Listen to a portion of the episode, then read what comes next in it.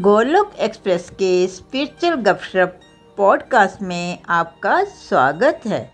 Golok express में आइए, दुख दर्द भूल जाइए।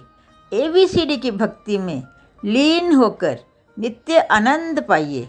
हरी, हरि बोल। वक्रतुण्ड महाकाया सूर्यकोटि समप्रभ निर्विघ्नं कुरु मे देव। सर्वकार्येषु सर्वदा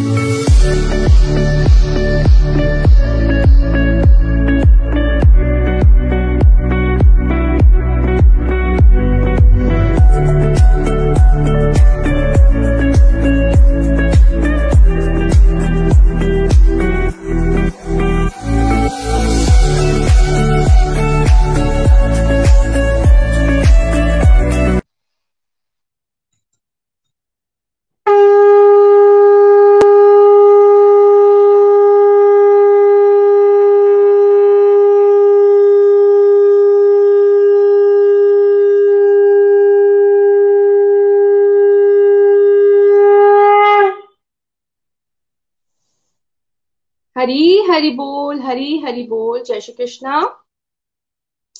जय अम्बे गौरी।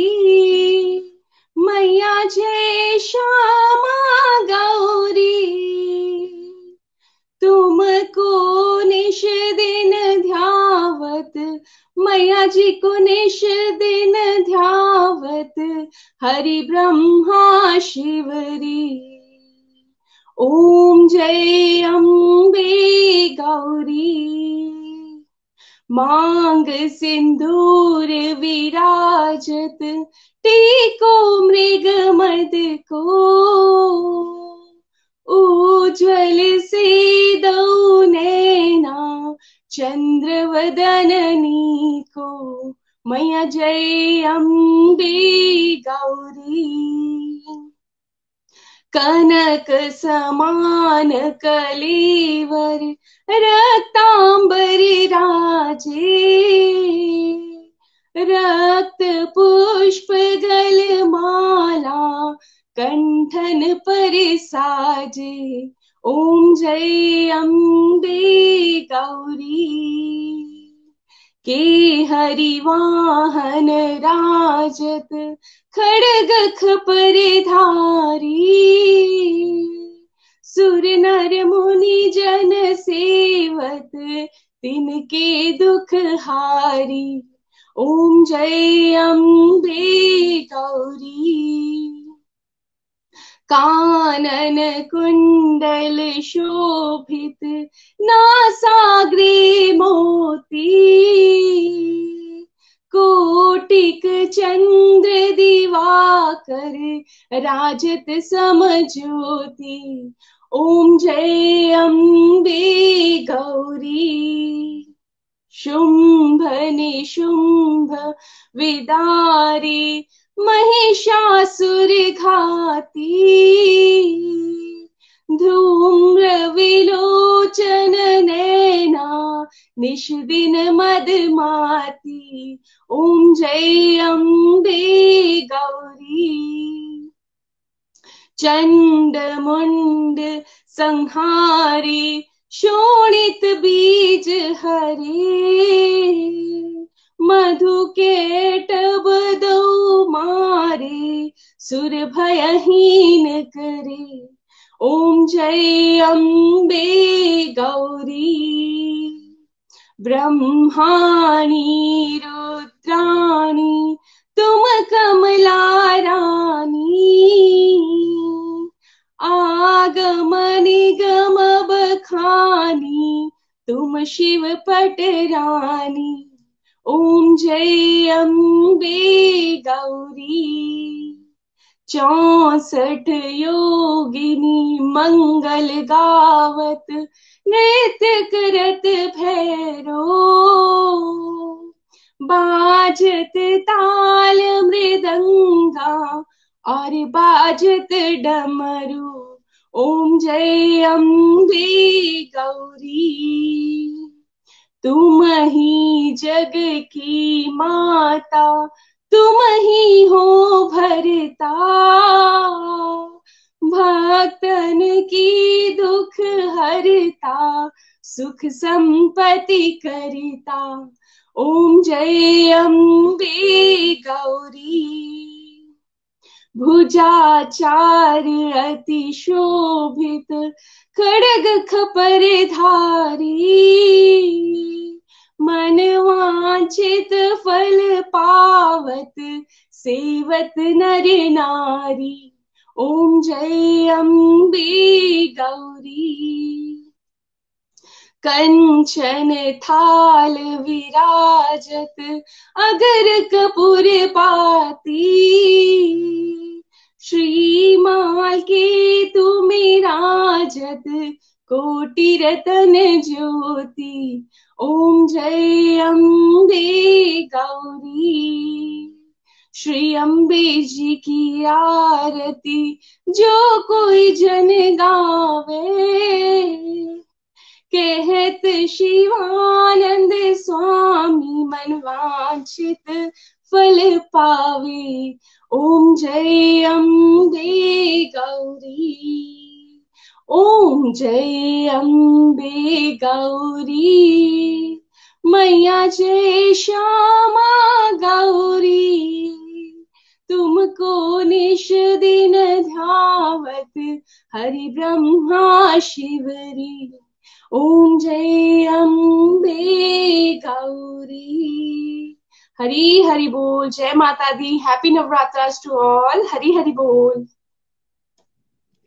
हरि हरि बोल एवरीवन जय श्री कृष्णा चैतन्य, प्रभु नित्यानंद, श्री अद्वैत गदाधर, श्री वासदि गौर भक्त वृंद Hare Krishna Hare Krishna, Krishna Krishna, Hare Hare Hare Rama Hare Rama Rama Rama, Hare Hare. Hare Krishna Hare Krishna Krishna Krishna, Hare Hare Hare Rama Hare Rama Rama Rama, Hare Hare. Hare Krishna Hare Krishna Krishna Krishna, Hare Hare Hare Rama Hare Rama Rama Rama, Hare Hare. Busy through the body, free as the soul hari hari bol hari hari bol transform the world by transforming yourself न शस्त्र पे, न शास्त्र पे, न धन पर और ना ही किसी युक्ति पर, मेरा तो जीवन आश्रित है प्रभु, केवल और केवल आपकी कृपा शक्ति पर। गोलोक एक्सप्रेस में आइए, दुख दर्द भूल जाइए एबीसीडी की भक्ति में लीन होकर नित्य आनंद पाइए। जय श्री राधे कृष्णा। तो हरि हरि बोल एवरीवन एक बार फिर से आप सभी को नवरात्रों की बहुत बहुत शुभकामनाएँ। जैसे कि हम पिछले कल भी नवरात्रों पे, माता रानी के सब रूपों पे जो है वो चर्चा कर रहे थे। आज उसी कड़ी को आगे बढ़ाते हैं। कल हमने सुना था कि माता रानी के नौ नवरात्रे होते हैं और माता रानी के नौ स्वरूपों की इन दिनों में पूजा की जाती है। तो सर्वप्रथम नवरात्रे वाले दिन माता रानी के शैलपुत्री स्वरूप की पूजा होती है। दूसरे दिन ब्रह्मचारिणी स्वरूप की पूजा होती है। तीसरे दिन चंद्र घंटा मैया की पूजा होती है, चौथे दिन कुशमांडा मैया की, पाँचवें दिन स्कंद माता छठे दिन कात्यायनी, सातवें दिन कालरात्रि, आठवें दिन महागौरी और नौवें दिन सिद्धिदात्री माता की जो है वो, माता के रूप की जो है वो पूजा होती है। इसके अलावा कल हमने ये भी समझा था कि श्रीमद भागवत में ऋणे कशपू ने जब प्रहलाद महाराज अपने पुत्र से पूछा कि तुमने गुरुकुल में क्या सीखा है, उस समय प्रहलाद महाराज ने ऋणे कशपू को नवदा भक्ति का उपदेश दिया था। क्या है नवदा भक्ति? नवदा भक्ति बेसिकली नौ तरह की भक्ति है, जिसमें हम भगवान की सेवा करते हैं। श्रवणम, कीर्तनम, विष्णु स्मरणम, पाद सेवनम, अर्चनम, वंदनम, दास्यम, सख्यम, आत्मनिवेदनम। तो प्रथम भक्ति है श्रवण भक्ति, दूसरी भक्ति है कीर्तन, तीसरी तरह की भक्ति है स्मरण, चौथी पाद सेवनम पांचवी अर्चना भगवान के चरणों में जब हम अर्चना करते हैं, भगवान की अर्चना करते हैं छठी भक्ति है वंदना, भगवान का जब हम वंदन करते हैं, सातवीं दास्य भक्ति, आठवीं सख्य भक्ति, सखा रूप में जब हम भगवान को जो है वो समझते हैं और नौवीं भक्ति है आत्मनिवेदन आत्मनिवेदन। इसके अलावा रूप गोस्वामी ने भक्ति रसामृतम सिंधु में, भक्ति रसामृत सिंधु में प्रेम प्राप्ति के नौ सोपान बताए। इनकी भी चर्चा पिछले कल की थी। क्या है वो नौ सोपान श्रद्धा, पहला सोपान है श्रद्धा। एक तरह से इनको सीढ़ी समझ लीजिए। पहले श्रद्धा आएगी, फिर साधु संग मिलेगा आपको, फिर थर्ड नंबर पे आप भजन क्रिया आरंभ करेंगे, फिर चौथे नंबर पे आपके अनर्थों की निवृत्ति होगी, जो आपने पिछले पिछले जन्मों में किए हैं।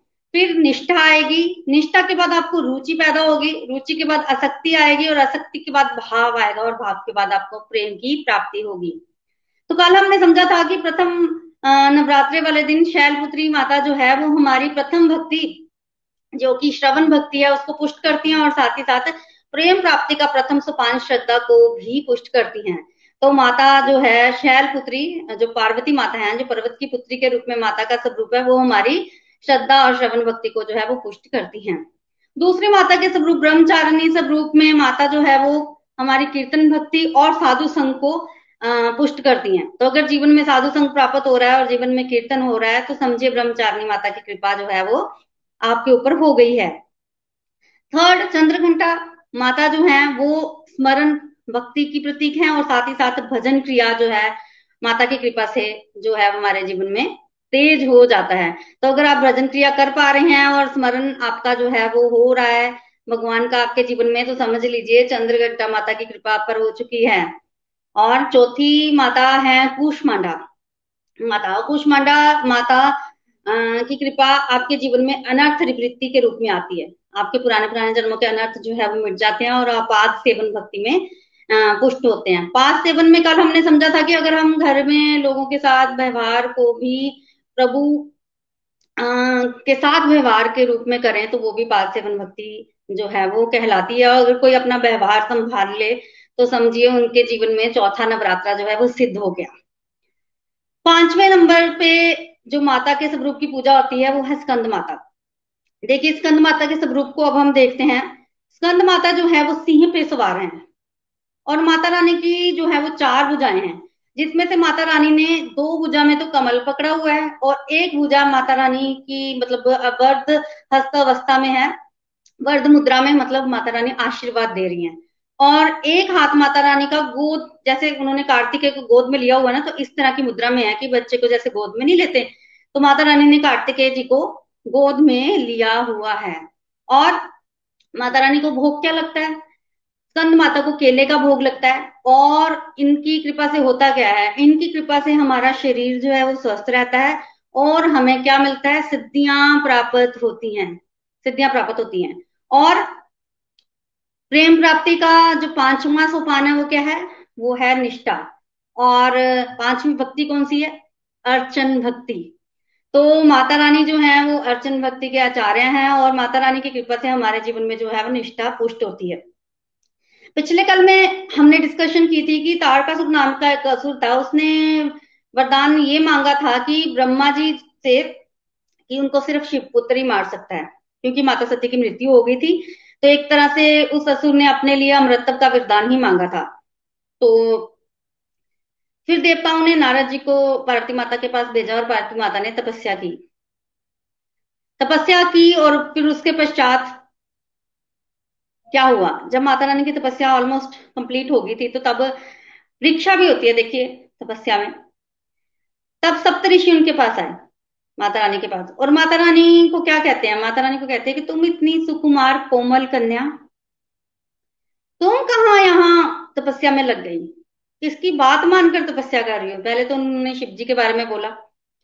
फिर कहा कि नारद मुनि के कहने पर तुम तपस्या कर रही हो। और नारद मुनि के कहने पर किसका घर बसा है? वो देखो दक्ष प्रजापति के पुत्र, सबलाश्वर हरियश्व नारद मुनि के एक उपदेश पे घर छोड़ दिया। तुम उस नारद मुनि के उपदेश पर जो है वो भक्ति कर रही हो तपस्या कर रही हो। तो इस तरह से उन्होंने बोला और एक तरह से परीक्षा ली। तब क्या बोलती है पार्वती माता? तब पार्वती माता कहती हैं जन्म कोटि लगी रगड़ हमारी बरहू शंभु न तो रहू कुआरी। तजऊ न नारद कर उपदेशु आप कही सत बार में तो, तो क्या बोलती हैं? जन्म कोटि लगी रगर हमारी कि मुझे अगर करोड़ों जन्म भी यहाँ पर तपस्या करनी पड़े, तब भी मैं भगवान शिव का ही वर्ण करूँगी, ना तो रहूँ कुवारी, नहीं तो मैं कुवारी ही रहूँगी। और थर्ड लाइन में क्या बोल रही हूँ? तजु न नारद कर उपदेशा। नारद जी के उपदेश का मैं कभी त्याग नहीं करूँगी। चाहे मुझे सो बार भगवान शिव जी ही आके मना क्यों ना करें? तो देखिए निष्ठा। स्कंद माता के रूप में जो माता का स्वरूप है, वो हमें निष्ठा सिखाती है। ये होती है निष्ठा कि एकदम निष्ठ भाव से माता रानी जो है वो भगवान का भजन कर रही हैं, हमें भी सिखाती हैं। और फिर सप्तऋषि ने आशीर्वाद दिया और अल्टीमेटली माता का भगवान शिव के साथ जो है वो विवाह हुआ। और भगवान शिव जी के कृपा से उनको दो पुत्र प्राप्त हुए कार्तिकेय और गणेश। गणेश जी जो है वो विवेक का प्रतीक है और कार्तिकेय जो है वो पुरुषार्थ का प्रतीक है। कार्तिकेय के छह मुँह हैं और भगवान शिव ने उनको षडाक्षर मंत्र का उपदेश भी दिया था, जिसको छह मुँह से कार्तिकेय जी जो है वो जपते हैं। अब कार्तिकेय का जन्म हुआ है, शिव पुत्र जो हुए हैं, वो किसको मारेंगे? वो तारकासुर को मारेंगे। तो देवताओं ने तारकासुर को मारने के लिए कार्तिकेय को अपना सेनापति बनाया है और युद्ध हुआ है और कार्तिकेय जी का वाहन जो है वो मयूर है और उन्होंने देवताओं के साथ मिलकर तारकासुर को वध किया है। तो माता रानी की कृपा जो है वो हम पर बनी रहे। अगर आपके जीवन में निष्ठा और अर्चन जो है वो पुष्ट हो रही है, अर्चन भक्ति तो समझिए कि माता रानी की कृपा जो है वो आप पर हो गई है। हमें निष्ठा के साथ चलना है। नाम के प्रति निष्ठा नामी के प्रति निष्ठा गुरु के प्रति निष्ठा और अपनी साधना के प्रति निष्ठा ये निष्ठा जो है वो हमारे जीवन में पुष्ट होती है। देखिए, अनर्थ निवृत्ति वाले स्तर पर तो हमें फिर भी ज़ोर लगाना पड़ता है, पर एक बार जब हम आगे बढ़ जाते हैं तो उतना ज़ोर जो है वो हमें नहीं लगाना पड़ता। आगे छठे दिन के माता का जो स्वरूप है, वो है कात्यायनी माता का स्वरूप देखिए, कात्यायनी माता के जो है, वो भी सिंह पर सवार हैं। कात्यायनी माता सिंह पर सवार है, उनके भी चार हाथ हैं। उनके दो हाथ जो है, वो वर्द मुद्रा में है, आशीर्वाद देते हुए, और एक हाथ में उनके कमल और एक हाथ में तलवार है। कात्यायनी माता को भी शहद का भोग लगता है, शहद का भोग। और इनका नाम कात्यानी इसलिए पड़ा क्योंकि ये कात्यानी ऋषि द्वारा जो है वो प्रकट जो की गई थी। और क्या मिलता है माता की कृपा से? आकर्षण शक्ति आती है बेसिकली भगवान की तरफ़ आकर्षण जो है वो बढ़ता है। और छठी भक्ति कौन सी है? वंदन भक्ति है। और प्रेम प्राप्ति का छठा सोपान है रुचि। तो आपकी भगवान के प्रति जो है वो रुचि बढ़ जाती है। और वंदन भक्ति का आपके जीवन में जो है वो उदय हो जाता है। जैसे कि मैं अभी डिस्कशन कर रही थी कि नर्थ निवृत्ति पर स्तर पर फिर भी बहुत मेहनत करनी पड़ती है, पर एक बार आपके जीवन में अर्थ निष्ठा आ गई, और निष्ठा के बाद आपको भगवान के नाम में रुचि आ गई तो फिर आपकी मेहनत जो है वो उतनी नहीं रहती। फिर भी रास्ता तो आपको तय करना ही पड़ेगा, चलना तो आपको ही पड़ेगा तो मेहनत उतनी नहीं रहती है। जैसे ऐसा समझ लीजिए कि आपने कहीं पे जाना है तो आधा रास्ता आपने चढ़ाई तय करनी है और आधा रास्ता उतराई तय करनी है और उसके बाद आप वहाँ पहुँचेंगे। तो अनर्थ निवृत्ति वाले स्तर तक तो चढ़ाई चढ़ाई आपने कर लिया, अब उतराई का समय है और उतराई में उतनी मेहनत नहीं लगती जितनी की चढ़ाई में लगती है। तो अब हम रुचि के स्तर पर पहुंचकर भगवान की तरफ़ तेज़ी तेज़ी से बढ़ते हैं। देखिए श्रीमद भागवतम के कैंटो नंबर टेन में वर्णन आता है कि गोपिकाओं ने भी प्रभु प्राप्ति के लिए कात्यायनी माता की पूजा की थी। क्या कहती हैं गोपियाँ? कात्यायनी महामाए महायोगी अधीश्वरी, नंद गोप सुतम देवी पतिम में कुरु ते नमा। क्या कह रही हैं गोपियाँ इसमें? गोपियाँ कह रही है, हे कात्यायनी, हे महामाए हे महायोगिन, हे अधीश्वरी, ऐसा हमें वर दें कि नंद गोप जो है, उसका जो पुत्र है, वो हमें पति रूप में प्राप्त हो। हम आपको नमस्कार करती हैं। तो क्या कर रही हैं? बेसिकली वंदना कर रही है गोपियाँ, कात्यायनी माता की वंदना कर रही हैं। देखिए छोटी छोटी गोपियाँ, तीन, साढ़े तीन, चार वर्ष की, बड़ी नहीं है। और आप खुद सोचिए, तीन, साढ़े तीन, चार वर्ष के बच्चे क्या पूजा करेंगे? वो माता रानी को वंदन करती है, नमस्कार करती हैं, फूल फल अर्पित करती हैं। अपनी तरफ़ से कर रही है। माता रानी उसी से भी प्रसन्न हो जाती है और अगन मास में उन्होंने माता रानी की आराधना की और माता रानी की आराधना करने के साथ साथ ही उनको जब अंतिम दिन था उनकी आराधना का तो भगवान ने चीर हरण लीला की, जिसमें भगवान ने जो है वो गोपियों का देहाभिमान तोड़ा है और उनको कैसे प्रभु को प्राप्ति करनी है वो उसके बारे में बताया। देखिए, गोपियाँ जो थी, साधन सिद्ध गोपी भी थी और नित्य सिद्ध गोपी भी थी। सभी वो कात्यायनी माता की पूजा कर रही हैं और बदले में उनको क्या मिलता है? लास्ट दिन कात्यायनी माता जो है वो आशीर्वाद देती हैं। भगवान का आशीर्वाद भी उनको मिलता है कि वो प्रभु को प्राप्त करेंगे पति रूप में और जब रास पूर्णिमा होती है उस समय भगवान जो है उनको आ, उनका वो भाव भी पूरा करते हैं। तो बेसिकली भगवान के रास्ते में आगे बढ़ने के मार्ग में जो बाधा है वो कात्यायनी माता जो है वो दूर करती हैं और गोपियों और भगवान के बीच का रास्ता जो है वो साफ़ करती हैं और सीधा गोपियाँ जो है वो प्रभु की प्राप्ति जो है वो करती हैं। तो अगर आपके जीवन में भगवान के प्रति आपकी रुचि बढ़ रही है और आप भगवान का वंदन कर पा रहे हैं तो समझ लीजिए छठा नवरात्रा आपके जीवन में संपन्न हो गया। कात्यायनी माता की कृपा आप पर हो गई। अब सातवें दिन हम माता के काल रात्रि स्वरूप की जो है वो पूजा करते हैं। क्या स्वरूप है कालरात्रि माता का? कालरात्रि माता जो है, वो गधे पर सवार है, गधे पर। और माता की जो है, वो चार भुजाएँ हैं। एक हाथ में खड़ग है, उनके तलवार है, और एक हाथ में वज्र है। और दो हाथ जो हैं, वो इस तरह से वरद मुद्रा में है। आशीर्वाद देते हुए। माता का स्वरूप ना बड़ा विकराल है। काले काले केश। कमर पर माता ने वगंबर बांधा हुआ है। लाल वस्त्र। गले में माता के मुंडों की माला है। विकराल भव्य स्वरूप, विकराल। और माता रानी को गुड़ का भोग लगता है, गुड़ का भोग। और माता रानी की आराधना करने से क्या होता है? व्यक्ति की शोक से मुक्ति होती है। जो व्यक्ति के जीवन में शोक होता है ना, उससे मुक्ति व्यक्ति को मिलती है। और नवधा भक्ति में सातवीं भक्ति कौन सी है? दास्य। दास्य भक्ति है। और प्रेम प्राप्ति का जो सातवां सोपान है, वो क्या है? वो है असक्ति तो माता रानी काल रात्रि की कृपा से व्यक्ति के जीवन में प्रभु प्राप्ति में प्रभु के नाम में आसक्ति आती है और दास्य रस जो है वो पुष्ट होता है। दास्य रस। आसक्ति। देखिए, मैंने पहले ही बोला है कि शुरू शुरू में तो बड़ी मेहनत लगती है और उसके पश्चात जो है मेहनत उतनी नहीं लगती। अब आप खुद सोचिए, किसी की आसक्ति हो गई है प्रभु के नाम के प्रति तो उसको कौन रोक सकता है प्रभु का नाम लेने से? जहाँ मन लगा होता है, जहाँ आसक्ति होती है, वहाँ तो व्यक्ति जो है वो पहुँच ही जाता है। आप खुद सोचिए, आपकी आसक्ति कहाँ है? अगर आप माला लेके बैठे आपको नींद आ जाती है, पर वही आप मूवी देखने जाते हैं मॉल में तो आपको कभी नींद नहीं आती। क्यों? क्योंकि मन लगा हुआ है। वहाँ मूवी देखने में आसक्ति है। तो यहाँ आसक्ति होती है, जहाँ मन लगता है ना, वहाँ पर फिर व्यक्ति की स्पीड बहुत बहुत फास्ट हो जाती है। और दास्य रस को पुष्ट करती है। देखिए, एक तो दास्य रस होता है, हनुमान जी दास्य भक्ति के आचार्य हैं, और जब वो भगवान की पूजा करते हैं तो कैसे भगवान की सेवा करते हैं तो कैसे भगवान की सेवा में वो तत्पर रहते हैं? भगवान कहते हैं कि जाओ हिमालय पर और संजीवनी बूटी लेके आओ। तो हनुमान जी कभी नहीं कहते कि कहा मैं रेस्ट कर रहा था। मैं आपका भक्त हूँ, कभी तो आराम करने दिया करो। कहा मैं उड़कर अब समुद्र लांग कर जाऊँगा, माता सीता की खोज करूँगा, कहा मैं हिमालय जाऊँगा, संजीवनी बूटी लाऊँगा? इतनी मेहनत मेरे से क्यों करा रहे हो? क्या ऐसा बोलते हैं? नहीं। हर समय तैयार हैं। हनुमान जी हर समय और पूजा सेवा कर रहे हैं।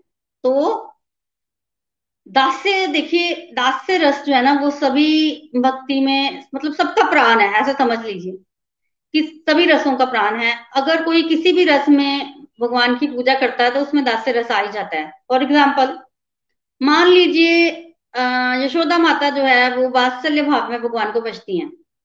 तो क्या वो भगवान की सेवा नहीं कर रही? कर रही है ना?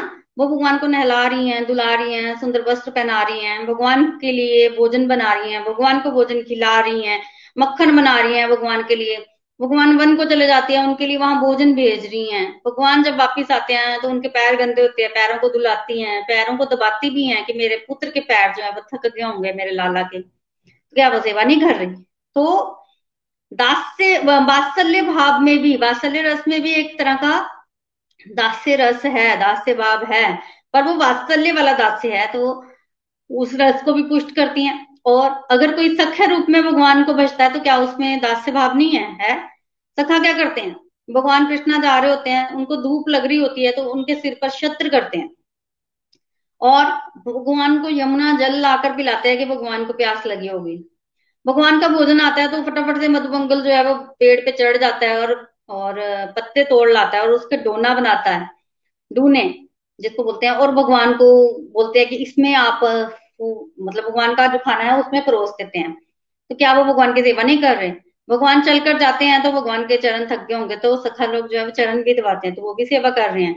तो सख्य भाव में भी दास्य भाव आ जाता है, पर वो सख्य वाला दास्य है। दास्य भाव जो है वो सभी रसों का प्राण है, सभी में दास्य भाव आ जाता है। बिना दास्य के कोई भी रस जो है वो इतना पुष्ट नहीं होता और ये दास्य रस जो है वो काल रात्रि माता की कृपा से मिलता है। देखिए, इस लेवल पर आके ना शोक दूर हो जाता है आपके जीवन में जितनी विघ्न बाधाएँ जो आता है, काल रात्रि माता जो है ना वो उनका क्या करते हैं? बख्शन कर लेते हैं।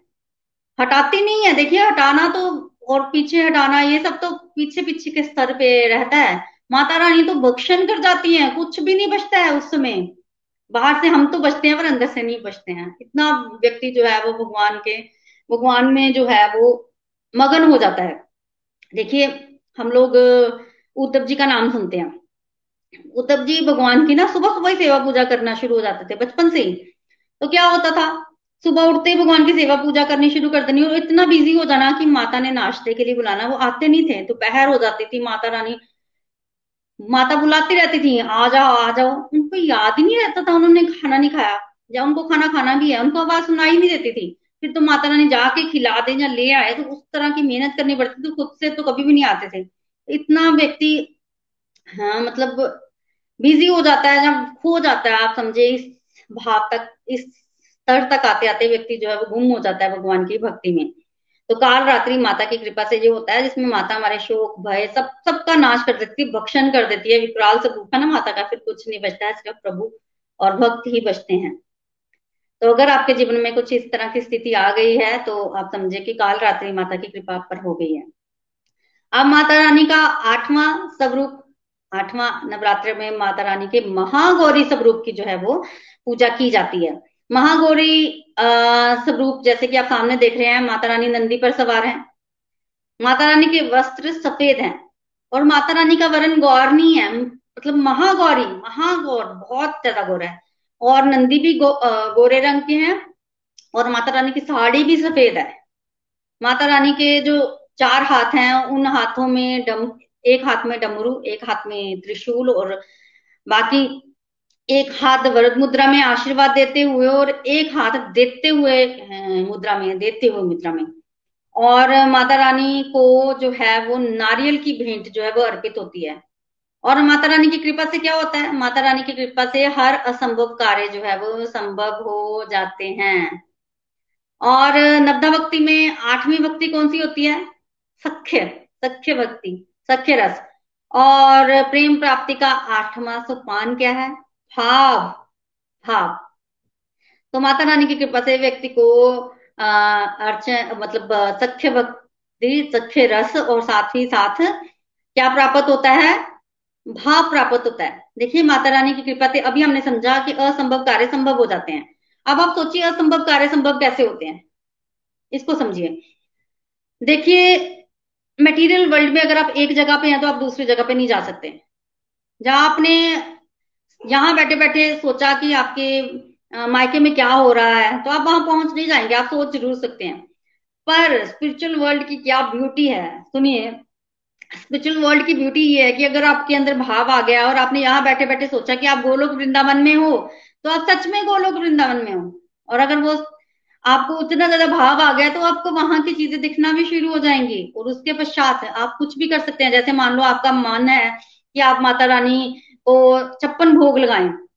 तो मटेरियली अगर आप नहीं लगा पा रहे हैं तो आप भाव राज्य में जाइए। माता रानी को छप्पन क्या आप तो 108 तरह के माता रानी को भोग लगाइए। आप बिल्कुल लगा सकते हैं और माता रानी प्रकट में आपका भोग स्वीकार करेंगी। तभी कह रहे हैं कि असंभव कार्य संभव हो जाते हैं। भाव राज जगत में आप कुछ भी कर सकते हैं। देखिए जो रसिक होते हैं, वो भाव राज्य में जिन, बहुत बहुत कुछ करते हैं। एक बार एक प्रभु जी जो है, वो इसको मानसी सेवा भी बोलते हैं। वो मानसी सेवा में, मगन थे और क्या हुआ कि वो राधा रानी की पायल गुम होगी। वो तो मानसी सेवा कर रहे थे, आँखें बंद करके बैठे थे। अब पायल गुम होगी तो उनको लगा कि वो पायल ढूंढ दें तो वो पायल ढूँढने लगे। अब आसपास वाले लोगों ने देखा कि ये तो बाहर ही नहीं आ रहे हैं मानसी सेवा से। तब गुरु जी को बताया गया, और गुरु जी ने ध्यान लगा के देखा तो गुरु जी को समझ में आ गया कि राधा रानी की पायल गुम हुई थी, ये पायल ढूंढ रहे होंगे। तो गुरु जी ने क्या किया? गुरु ने ध्यान लगाया और वहाँ जाके राधा रानी के पायल ढूंढी और पायल दी भाव अवस्था में इनको। और जब इनको पायल मिली भाव अवस्था में, तब गुरु जी तो वापिस आ गए और इन्होंने वो पायल आगे दी और फिर ये भी वापिस आ गए। देखिए, भाव राज्य की ब्यूटी देखिए, कि व्यक्ति कहाँ बैठा है और कहाँ क्या हो रहा है। कुछ भी पॉसिबल है भाव राज्य में। तभी तो कहते हैं कि माता महागौरी की कृपा से असंभव कार्य भी संभव हो जाते हैं। देखिए सूरदास जी थे ना, वो वैसे वैसे तो आँखों से अंधे थे, इसलिए उनका नाम सूरदास पड़ा था। पर जब वो भगवान के दर्शन करने मंदिर जाते थे ना तो वो भगवान के जो श्रृंगार है, उसको एक्सप्लेन करते थे। रोज वो भगवान के श्रृंगार को एक्सप्लेन करते थे। तो आलोचकों को ये पचता नहीं था ज़्यादा। उनको हमेशा ये लगता था कि ये मंदिर के जो पुजारी हैं, ये सूरदास से मिले हुए हैं। ये सूरदास को भगवान के श्रृंगार के बारे में पहले ही बता देते हैं। तभी सूरदास जी भगवान के श्रृंगार को वैसे ही बता देते हैं, जैसे भगवान ने किया है। तो एक दिन क्या हुआ? सभी ने, सभी आलोचक जो है वो मंदिर चले गए। कहते, आने दो आज सूरदास जी को। आज तो हम लोग पुजारियों को मौका ही नहीं देंगे कि वो भगवान की, क्या भगवान ने पहना है वो सूरदास जी को बता सके। तो सूरदास जी आए। अब उन्होंने क्या किया? पुजारी क्या बताएँगे? उन्होंने भगवान को कपड़े ही नहीं पहनाए। और फिर सब खड़े हो गए कि देखते हैं आज सूरदास जी कैसे भगवान के स्वरूप का श्रृंगार का वर्णन करते हैं। जब सूरदास जी आए और उनको बोला गया कि आप भगवान के स्वरूप का वर्णन करो तो सूरदास जी देख रहे हैं, हंस रहे हैं। क्या वर्णन करें? श्रृंगार तो है ही नहीं।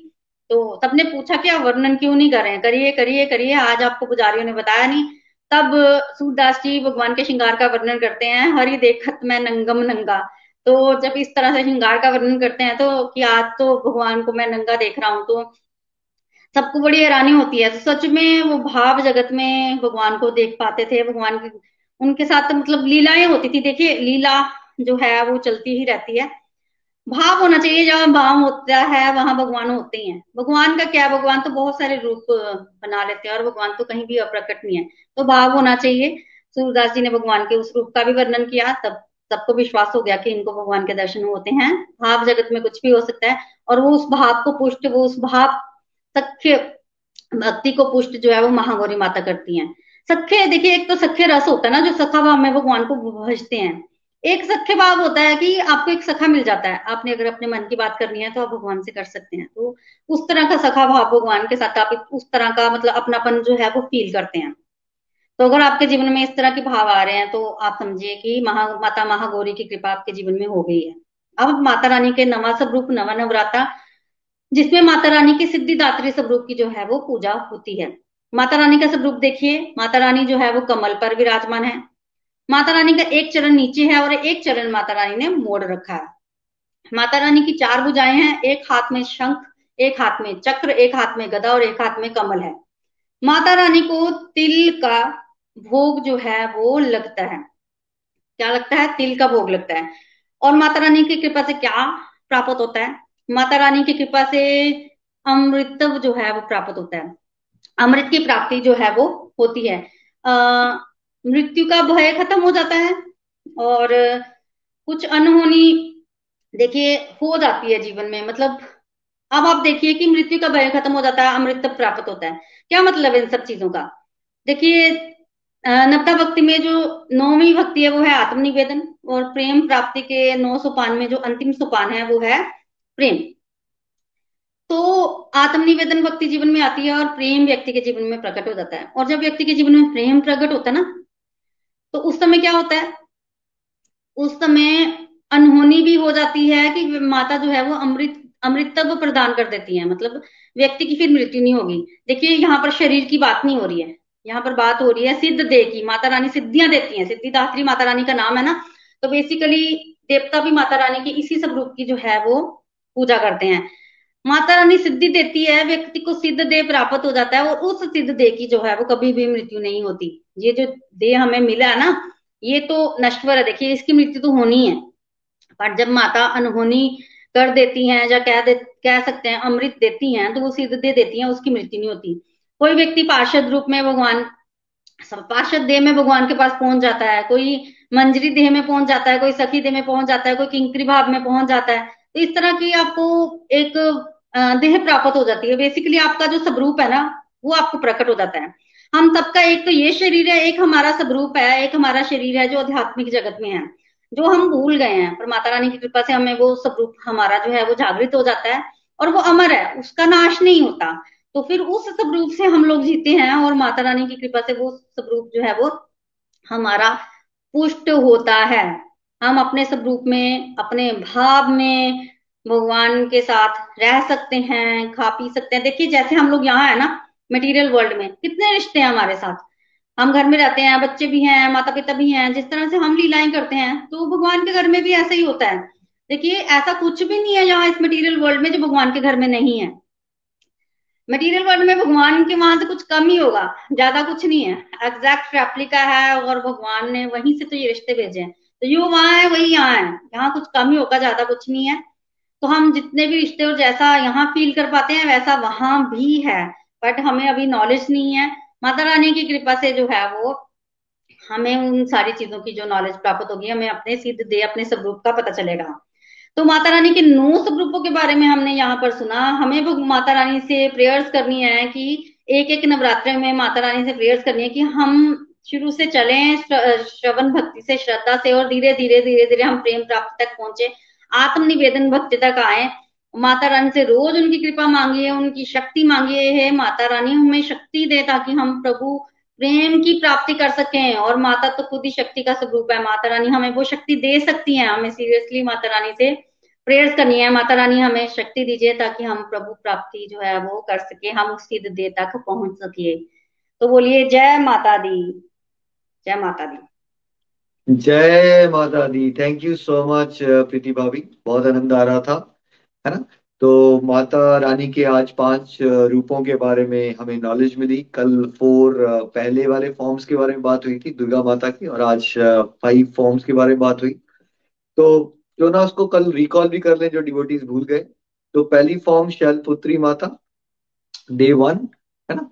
और किसको रिप्रेजेंट करती है वो? श्रवण भक्ति को, और साथ साथ में श्रद्धा को। और कौन सी क्वालिटी को रिप्रेजेंट करती है? हमारी कमिटमेंट और हमारी डिटर्मिनेशन राइट और फिर second day day two Brahmacharini माता, और वो करती है कीर्तन भक्ति को, भगवान का नाम जाप को और साधु संघ को, सत्संग, ठीक है? और तपस्या डिसिप्लिन गुड कंडक्ट इस पे ध्यान रखना है हमें ना। ये सारी वो क्वालिटीज हैं जो हमें माता रानी का स्वरूप याद करते हुए उनसे उस तरह की क्वालिटी को, की गुजारिश करनी है कि हमारे अंदर वो क्वालिटी आए, है ना? चंद्र घंटा माता डे थ्री स्मरण भक्ति, भजन क्रिया। स्मरण भक्ति, साथ में भजन क्रिया मतलब साधना में इंटरेस्ट बढ़ जाएगा आपका, है ना? मैं भोग भी लगाऊँगा, मैं व्रत भी करूँगी, इस तरह से इंटरेस्ट आना शुरू हो जाएगा आपका। और क्या क्वालिटी माइंड कंट्रोल और अलर्टनेस और उनके बहुत सारे हाथ हैं तो मल्टीटास्किंग इन डिवोशन जैसे हमने कल प्रीति भाभी ने बताया था आपको कि ऐसे हम एक चीज़ कर पाते हैं दूसरी चीज़ नहीं कर पाते। साइमल्टेनियसली आप बहुत सारी चीज़ें कर पाओगे डिवोशन में। चंद्र घंटा माता की कृपा से। डे फोर खुश पंडा माता। पाद सेवनम भक्ति अनर्थ निवृत्ति की माता की कृपा से क्या होगा? हमारे अंदर की यूजलेस अटैचमेंट्स बना रखी है हमने संसार से, बुरी आदतों से अटैचमेंट से, वो सब नाश होना शुरू हो जाएगा। और लाइफ में ग्रोथ का आउटलुक, पॉजिटिव आउटलुक, ऑप्टिमिस्टिक रहना सीखेंगे हम लोग, है ना? इसके बाद फिफ्थ डे पे स्कंद माता, अर्चना भक्ति और निष्ठा आ जाती है। और कितना बढ़िया एग्ज़ाम्पल प्रीति बाबा ने दिया कि जब उनसे यू नो परीक्षा लेने के लिए बहुत सारे ऋषि मुनि पहुँचे भी तो उन्होंने कहा, भाई मुझे करोड़ों जन्म भी दोबारा तपस्या करनी पड़ेगी। शिव जी भी अगर मुझे मना करेंगे, तब भी मैं रुकूँगी नहीं। दैट इज़ लाइक दृढ़ विश्वास और वो निष्ठा तक हमें पहुँचना है। और इसके बाद सब कुछ डाउन हिल है। मतलब यहाँ से भक्ति का मार्ग बहुत सरल हो जाता है, जो भाभी ने एग्ज़ाम्पल दिया। पहले चढ़ाई का मार्ग है, मान लीजिए आधा। तो हम मैक्सिमम लोग जो कलयुग में हैं, वो इससे जिससे पीछे होते हैं। मतलब इधर हम श्रद्धा पे हैं। हम बहुत बेस्ट हैं अगर हम श्रद्धा और साधु संघ तक भी पहुँच गए हैं। भजन क्रिया में आ गए तो और बहुत बढ़िया। नर्त निवृत्ति आ गई तो और हायर स्टेज है। अगर निष्ठा हो गई है आपको, ठीक है? तो आप में से अगर किसी को प्रचार करने का मौका दे रहे हैं भगवान, आपकी बात को भी सुनता है और आपके माध्यम से लोग बदल रहे हैं राइट ये तभी हो सकता है जब आपकी स्टेज निष्ठा पे आ गई है। अदरवाइज़ आप प्रचार नहीं कर पाओगे। प्रचार तभी होता है when you are very very very convinced about the path है ना? तो निष्ठा जो है माता रानी देती है हमें, स्कंद माता, और किस चीज़ को रिप्रेजेंट करती हैं? करेज को, है ना, साहस को और साथ साथ में करुणा का भाव, ठीक है? फिर इसके बाद डे सिक्स में कत्यानी माता, है ना, किसको? वंदन भक्ति को, वंदना भक्ति को और इनकी कृपा से हमें भक्ति मार्ग में क्या मिलती है? रुचि मिलती है, उत्तम रस आना शुरू हो जाता है हमें भक्ति में। इसके बाद आप ये नहीं कहोगे कि भक्ति बोरिंग है, आपको संसारिक बातें बोरिंग लगेंगी, आपको भगवान की भक्ति में इतना मज़ा आ रहा होगा। और इसलिए बिकॉज़ मज़ा आना शुरू हो जाता है, इसलिए रास्ता इसके बाद आसान हो जाता है। उससे पहले वाली स्टेजेस में बिकॉज़ मज़ा ही नहीं आ रहा होता, हमने सुना तो होता है इसमें आनंद है बट हमने एक्सपीरियंस नहीं किया होता। यहाँ से आप एक्सपीरियंस करना शुरू कर दोगे आप, ठीक है? और आप कहोगे, मेरे पास दुनियादारी के लिए टाइम नहीं है। और कट्यानी माता, का प्रीति भाभी ने बड़ा अच्छा बताया कि कैसे गोपियों ने भी कट्यानी माता की, क्या की थी? उपासना की थी ताकि भगवान श्री कृष्ण उनको पति रूप में मिल जाए, है ना? और कट्यानी माता कौन सी क्वालिटी को रिप्रेजेंट करती है? शेयरिंग जो बांटने का भाव हमारे अंदर है। हेल्दी रिलेशनशिप्स हम चाहते हैं। हेल्दी रिलेशनशिप्स राइट तो कट्यानी माता की कृपा से हेल्दी रिलेशनशिप्स मिलते हैं हमें। उसके बाद अगर हम आगे चले डे सेवन पे तो काल रात्रि माता। वो दिखने में तो बहुत भयंकर उनका रूप है, पर वो भयंकर रूप एक्चुअली किसके लिए? राक्षसों के लिए और हमारे अंदर की इविल फोर्सेस के लिए है वो। भक्तों के लिए नहीं है वो। भक्तों के लिए तो उनकी करुणा है और वो रिमूवर ऑफ़ क्या है? डार्कनेस के जो हमारे अंदर एनिमीज है ना, अज्ञान के, उसका नाश करने वाली माता है और वो दास भक्ति को रिप्रेजेंट करती है और उनकी कृपा से आसक्ति हो जाती है भगवान के साथ। और वो इंट्रोस्पेक्शन को भी रिप्रेजेंट करती है। जब हम आत्म निरीक्षण करते हैं ना अपने अंदर के अंधकार के अंदर देख रहे हैं, हम अपनी कमियों को देखना शुरू कर देते हैं, है ना? तो जब आपको अपने अंदर बहुत सारी कमियाँ दिखना शुरू हो जाए एंड यू स्टार्ट रियलाइजिंग नहीं, मेरे में कितनी गलतियाँ हैं, मेरे अंदर कितनी that is a very good sign your spiritual life because spiritual life और मटेरियल लाइफ में सबसे बड़ा भेद क्या है? मटेरियल लाइफ में it's all about blame games बाकी सब दुनिया गलत है. और spiritual life is all about introspection मेरे अंदर कितनी कमियाँ हैं? तो काल रात्रि माता की कृपा से क्या क्वालिटी डेवलप होती है? इंट्रोस्पेक्शन की क्वालिटी भी डेवलप होती है. इसके बाद डे एट पे महागौरी माता की कृपा से साख्य भाव भगवान को सखा के रूप में देखते हो यू फील लाइक कि सारे इमोशंस मैंने भगवान के साथ शेयर करने हैं, वही मेरे फेस्ट फ्रेंड है राइट और भाव आ जाता है आपको। जैसे भाभी ने आज बड़े सारे भाव जगत की एग्ज़ाम्पल दिए जो डिवोटीज हमारे साथ भी भगवती कृपा से ऐसे प्यारे प्यारे डिवोटीज होंगे जो भाव का एक्सपीरियंस कर रहे हैं, वो एक आधा एग्ज़ाम्पल देके बता सकते हैं क्या होता है भाव। भाव में आप भगवान की प्रेजेंस को फील कर रहे होते हो वहीं पे राइट तो यहाँ रहते रहते भी आप भगवान से कनेक्टेड हो। और आप अगर भगवान को भोग लगा रहे हो तो सच में ऐसा लग रहा होगा कि वो खा रहे हैं आपका खाना। It's a very higher stage और महागौरी माता जो है, वो किसको रिप्रेजेंट करती हैं? क्वालिटी को प्योरिटी को, शुद्धता को, ज्ञान को, सदबुद्धि को विजडम को, है ना? और नाइन्थ सिद्धिदात्री देवी जो है, माता रानी, आत्मनिवेदन, जब सब कुछ आपने सर्वस्व भगवान के लिए। बिल्कुल टोटली डेडिकेशन टोटल सरेंडर जिसने जो, जिसके आचार्य कौन है? बलि जी वो बलि महाराज है, वो आत्मनिवेदन भक्ति के आचार्य है। सब कुछ दे दिया उन्होंने अपना। कुछ भी नहीं रखा अपने लिए राइट टोटल सरेंडर और प्रेमा भक्ति जो है, ये स्टेज आ जाती है सिद्धिदात्री माता की कृपा से। और किसको रिप्रेजेंट करती है किस क्वालिटी को?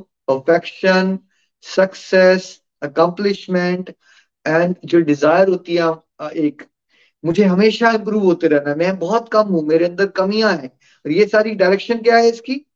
क्या ये मटेरियल लाइफ की बात हो रही है? या स्पिरिचुअल लाइफ की बात हो रही है? देखिए, अगर आपका भाव मटेरियल लाइफ की प्रोग्रेस होगा ना, और अगर आप माता रानी से जुड़ोगे या भगवान की से तो आपको वो भी मिल जाएगा, ऐसा नहीं कि वो नहीं मिलेगा। बट सत्संग में आपको तत्व हम बताना चाहते हैं कि उसमें आप समझदार नहीं हो। क्योंकि फिर जन्म मृत्यु में फंसे रहोगे। फिर अगर आप माता रानी से जुड़ोगे सिद्धिदात्री माता से या महागौरी माता से किसी से भी उपासना करोगे, लेकिन संसार मांगोगे तो आप समझदार नहीं हो बिकॉज़ अल्टीमेटली संसार में दुख के अलावा कुछ नहीं है। आपको मिल भी जाएगी थोड़ी देर की सक्सेस लेकिन फिर आप अल्टीमेटली फेल ही होने वाले बिकॉज़ फिर दोबारा जन्म मृत्यु। तो यहाँ पे हमें तत्व को समझ के क्या मांगना है माता रानी से? Perfection in the path of pure love भगवान के प्रेमा भक्ति के रास्ते में हमें परफेक्शन चाहिए।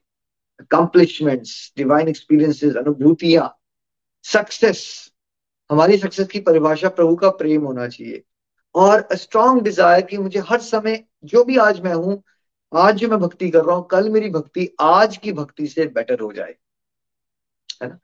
तो आइए सब मिलके माता रानी की नौ रूपों से ये ये विनती करते हैं कि हमें क्या हो? प्रेमा भक्ति तक पहुँचाए माता रानी। है ना?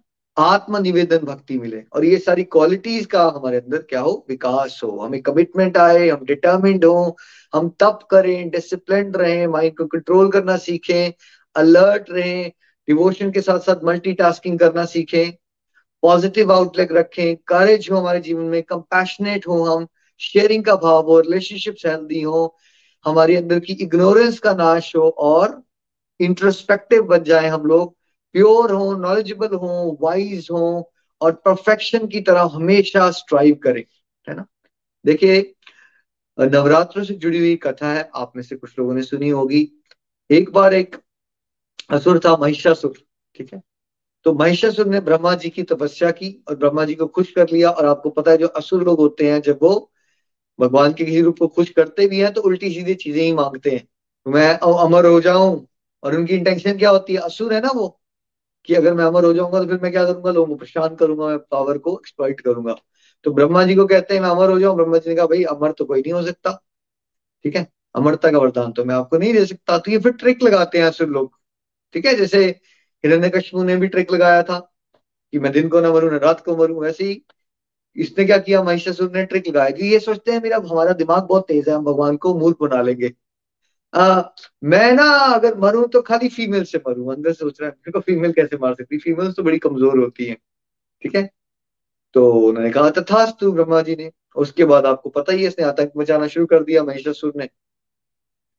और उसके आतंक से परेशान होकर एक बार सारे देवता इकट्ठे हुए त्रिमूर्ति के साथ भगवान विष्णु शिव जी और ब्रह्मा जी के साथ सारे देवता मिलके सबने अपने अपने शरीर से एक तेज निकाला ब्लेसिंग से एक शक्ति सारी देवताओं की जो शक्ति इकट्ठी हुई तो वो क्या बन गई? वो बन गई आदि शक्ति माता दुर्गा, है ना? और फिर दुर्गा माता ने जाके क्या किया? महिषासुर से संग्राम हुआ और ये जो नाई नवरात्र हैं, ये इसमें संग्राम चल रहा है उनका, ठीक है? और टेंथ डे पे कब हुआ उनका वध? महिषासुर मर्दिनी इसलिए उनका नाम पड़ा ना, क्योंकि उन्होंने महिषासुर का वध किया विजयदशमी पे, ठीक है? तो अब देखिए ये नवरात्रों में क्या हो रहा है? महिषासुर क्या रिप्रेजेंट करता है? जब भी हमारे शास्त्रों में या पुरानी कथाओं में कोई राक्षसों की बात आए तो आपने समझना है वो एक सिंबल है। किस चीज़ का? हमारे अंदर की राक्षसी प्रवृत्ति का। क्या है राक्षसी प्रवृत्ति हम सबके अंदर? अहंकार, काम, क्रोध, लोभ ईर्षा आलस, ये निंदा करना, दूसरों को नुकसान पहुंचाना, शोषण करने की टेंडेंसी ये सारी क्वालिटीज हमारे अंदर होती हैं, है ना? और माता रानी अल्टीमेटली क्या किया? वध कर दिया उस महिषासुर का। तो हमसे माता रानी से क्या मानना है कि जैसे आपने महिषासुर का वध किया, वैसे ही हमें भी शक्ति प्रदान करो। और ये नाइन नाइट्स हमें ये प्रण लेना है, जैसे माता रानी ने क्या किया? संघर्ष किया उस, क्या किया? उस राक्षस को मारने के लिए एक युद्ध हुआ, संघर्ष चल रहा है। तो प्रेरणा क्या बन रही है? कि माता रानी के साथ जुड़ के हमें क्या करना है? हमारे अंतकरण में छुपे हुए बहुत सारे राक्षसों के साथ हमें संघर्ष करना है, चाहे वो राक्षस किसी भी नेगेटिव इमोशन का हो, ईर्ष्या का हो, वासना का हो, क्रोध का हो, है ना? तो ये जो नाइन नाइट्स है, हमें माता रानी से ये मांगना है कि हम अपने अंदर के राक्षसों को पहचान के उनका आपकी कृपा से वध कर सके, ताकि विजयदशमी दिन के दिन तक हम उन राक्षसों का वध कर सके। और इसलिए हमारे कल्चर में अलग अलग समय से फेस्टिवल्स बनाए गए हैं ताकि इसके एक दिन से बहुत सारे निशाने होते हैं। ठीक है? देखिए, बहुत सारे निशाने में आपको समझाने की कोशिश करूँगा। क्या क्या होता है? देखिए, पहले तो हमारी स्पिरिचुअल प्रोग्रेस होगी बिकॉज़ अब जो फेस्टिवल आने वाला है फॉर एग्ज़ाम्पल नाइन डेज़ का, इसमें हमें क्या करना है? क्या करना चाहिए हमारे किसी भी वैदिक फेस्टिवल में? सबको हमारा फोकस क्या होना चाहिए? हमारा फोकस होना चाहिए कि हम भगवान के रास्ते में और आगे कैसे बढ़े। तो हम क्या करें ज़्यादा से ज़्यादा? ज़्यादा से ज़्यादा भगवान की कथाओं का श्रवण करना है। और इसीलिए हमने नवरात्रों की शुरुआत में ही आपको माता रानी की कथाओं का भी श्रवण करवाया। और हर एक नवरात्रे पे इस बार कल से माता रानी के हर एक रूप की कथा भी हुआ करेगी। तो सत्संग का श्रवण करो, जितना हो सके भगवान की कथाओं का श्रवण करो। ठीक है? और आप क्या कर सकते हो? क्या क्या करना है और क्या क्या नहीं करना है तो नहीं बड़े इंपॉर्टेंट है। साधना, जितना हो सके हमें भगवान का नाम जाप बढ़ाना है है ना?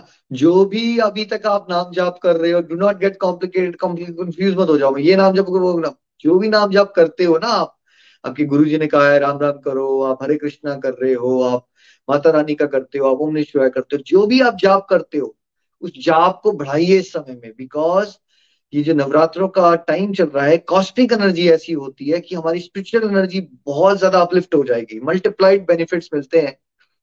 ठीक है? और क्या करना है हमें?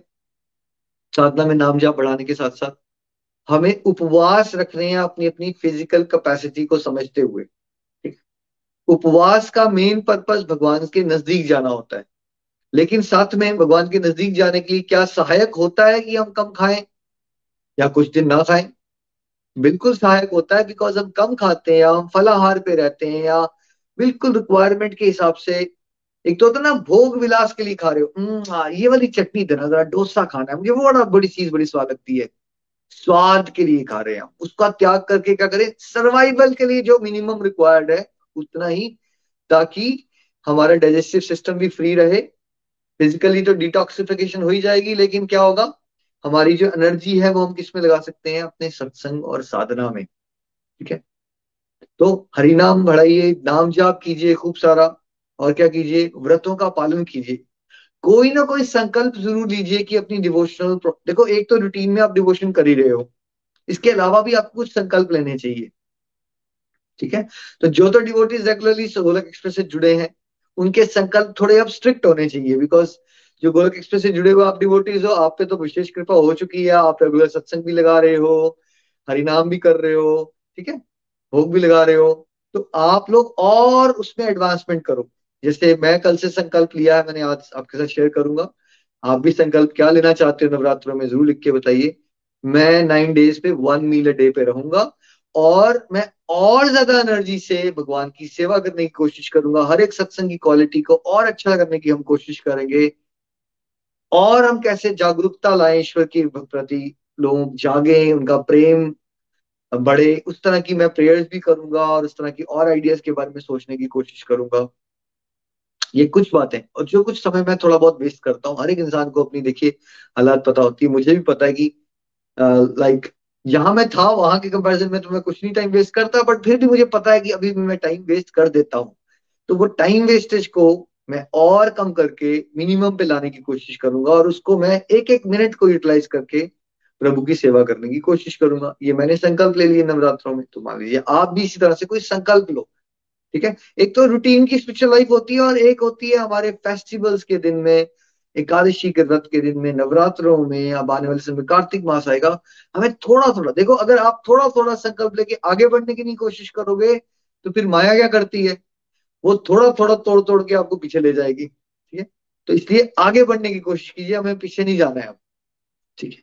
और क्या कर सकते हैं आप संकल्प जो डिवोटीज अब गोलक एक्सप्रेस से नहीं जुड़े हैं या कभी कभी लाइव देख लेते हैं, अभी इतना उनके भक्ति में इतना इंटरेस्ट नहीं है, वो क्या कर सकते हैं? वो कैसे संकल्प लें?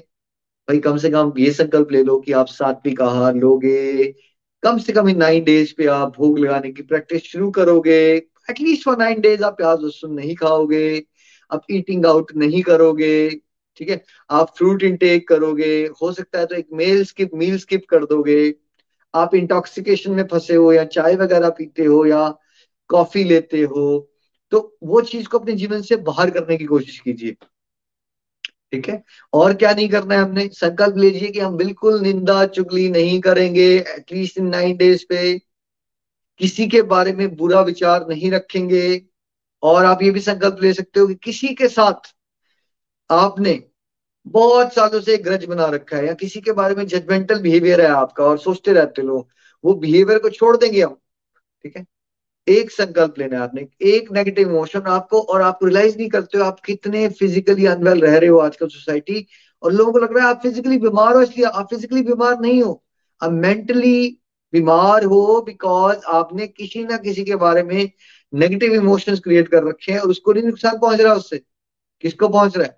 वो जो आपकी हेल्थ बहुत ज़्यादा खराब होती रहती है ना, वो जो आपने अंदर ताने बाने बुन रखे हैं ना लोगों के लिए इमोशंस हैं आपके नेगेटिव उसका त्याग कीजिए। ठीक है? तो इस तरह का कोई भी एक संकल्प, सब कुछ तो आप एक साथ नहीं कर पाओ, कोई एक संकल्प लेने की कोशिश कीजिए, है ना? जिससे आप भगवान के रास्ते में और आगे बढ़ो और मेन फोकस सेल्फ प्योरिफिकेशन होना चाहिए हमारा। कम बात कीजिए इन दिनों पे।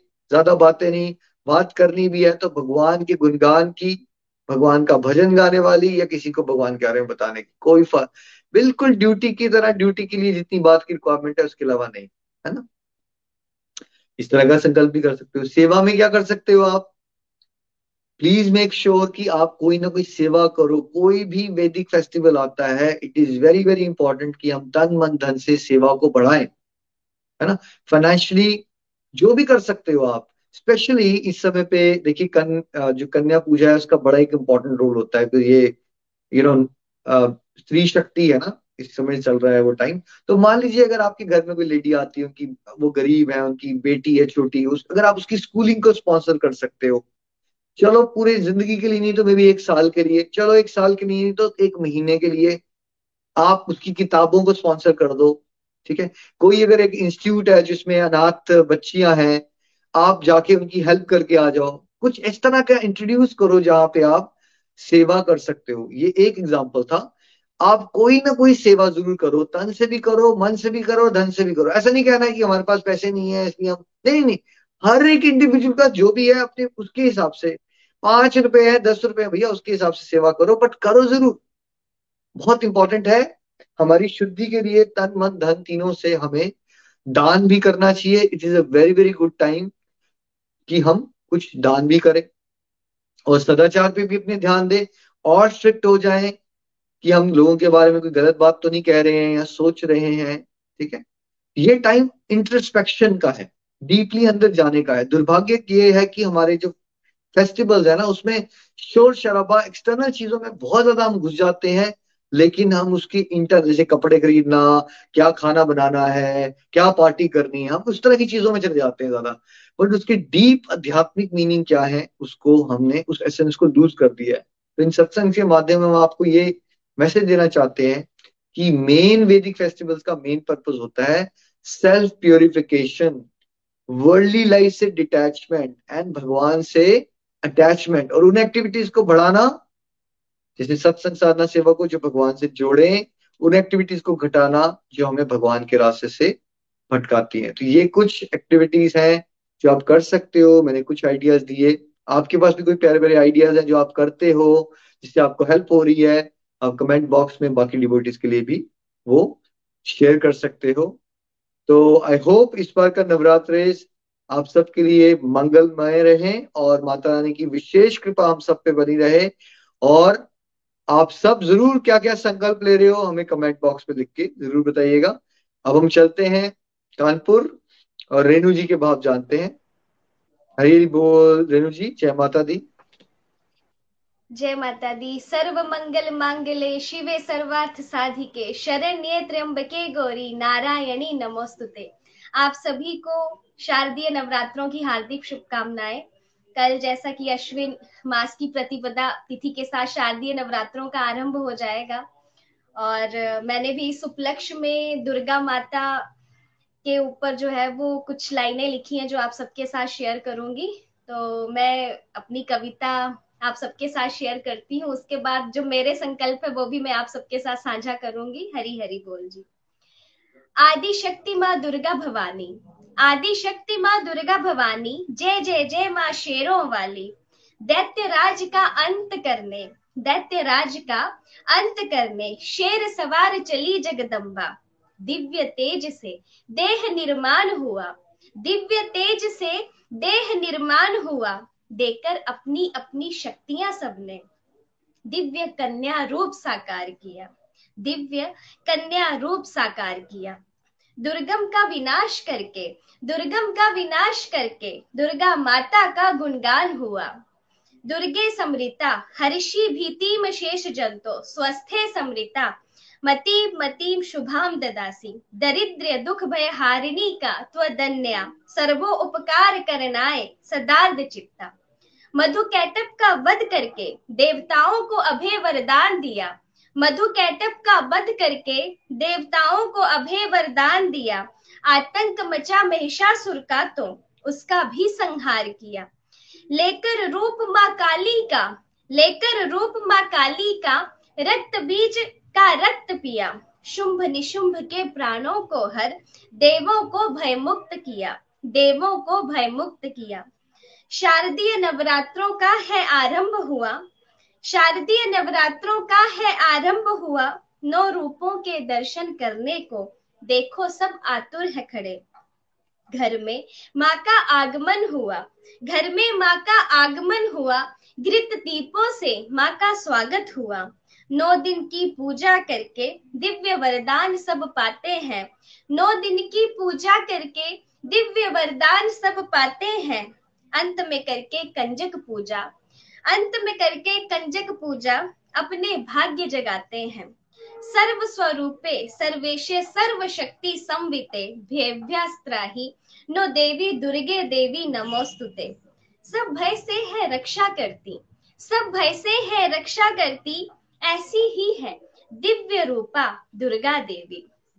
जिनके दर्शन की खातिर घंटों खड़े होते हैं कतारों में, जिनके दर्शन की खातिर घंटों खड़े होते हैं कतारों में। ना धूप दिखे, ना बारिश देखे। ना धूप दिखे, ना बारिश देखे। बस दर्शन की आस लिए। आते हैं माँ के द्वारे में, आते हैं माँ के द्वारे में। भूल तो नहीं गए हम सब, भूल तो नहीं गए हम सब। जिसके दर्शन को तरसे हैं, वो देवी रूप में एक कन्या है। वो देवी रूप में एक कन्या है। बेटे की चाह में मानुष, बेटे की चाह में मानुष, लड़की को अभिशाप है माने। जन्म से पहले ही मार दी जाती। जन्म से पहले ही मार दी जाती। कुत्ते बिल्लियों के आगे खाने को फेंक दी जाती। कहीं दहेज की आग में जलती, कहीं दहेज की आग में जलती, कहीं रस्सियों से लटकाई जाती। औरत तो माँ बहन पत्नी, बेटी बन बस स्नेह ही बरसाती है। नौ दिन के इस उत्सव में, नौ दिन के इस उत्सव में माँ दुर्गा से आशीष ये मांगे, संकल्प करें, सब मिलकर हम, संकल्प करें, सब मिलकर हम, जब भी घरों में जन्मे लड़की, जब भी घरों में जन्मे लड़की सबके चेहरे खिले रहे, जो माँ की शरण में आते हैं, जो माँ की शरण में आते हैं, भय बाधा दुख से दूर हो जाते हैं। भय बाधा दुख से दूर हो जाते हैं। सर्व बाधा प्रसम्मनम, त्रैलोक्य खिलेश्वरी एव मेम त्वया कार्यम स्मद वैरी विनाशनम। हरी हरी बोल जी तो ये मेरी कविता, आशा करती हूँ आप सभी को पसंद आई हो। आदिशक्ति माँ दुर्गा भवानी के चरणों में यही प्रार्थना है कि जो हमारे अंदर काम, क्रोध, लोभ, मोह रूपी नेगेटिविटीज हैं, उनका नाश करे। और हम लोग अपनी गृहस्थी को संभालते हुए हमेशा जो है वो अपनी साधना को बढ़ा पाए और हर सिचुएशन में पॉजिटिव रह सके निष्ठा पूर्वक हम प्रभु की भक्ति कर सके। और जैसा कि प्रीति जी ने भी बताया, अभी भैया ने भी बताया कि जो दास भक्ति का, जो नवदा भक्ति का एक प्रकार दास्यम भक्ति, उसमें जो जैसे नौ भक्ति के प्रकारों में दास्यम भक्ति का जो भाव होता है, वो होता है। तो हमारे अंदर भी जो है ये भाव विकसित रहे हमेशा।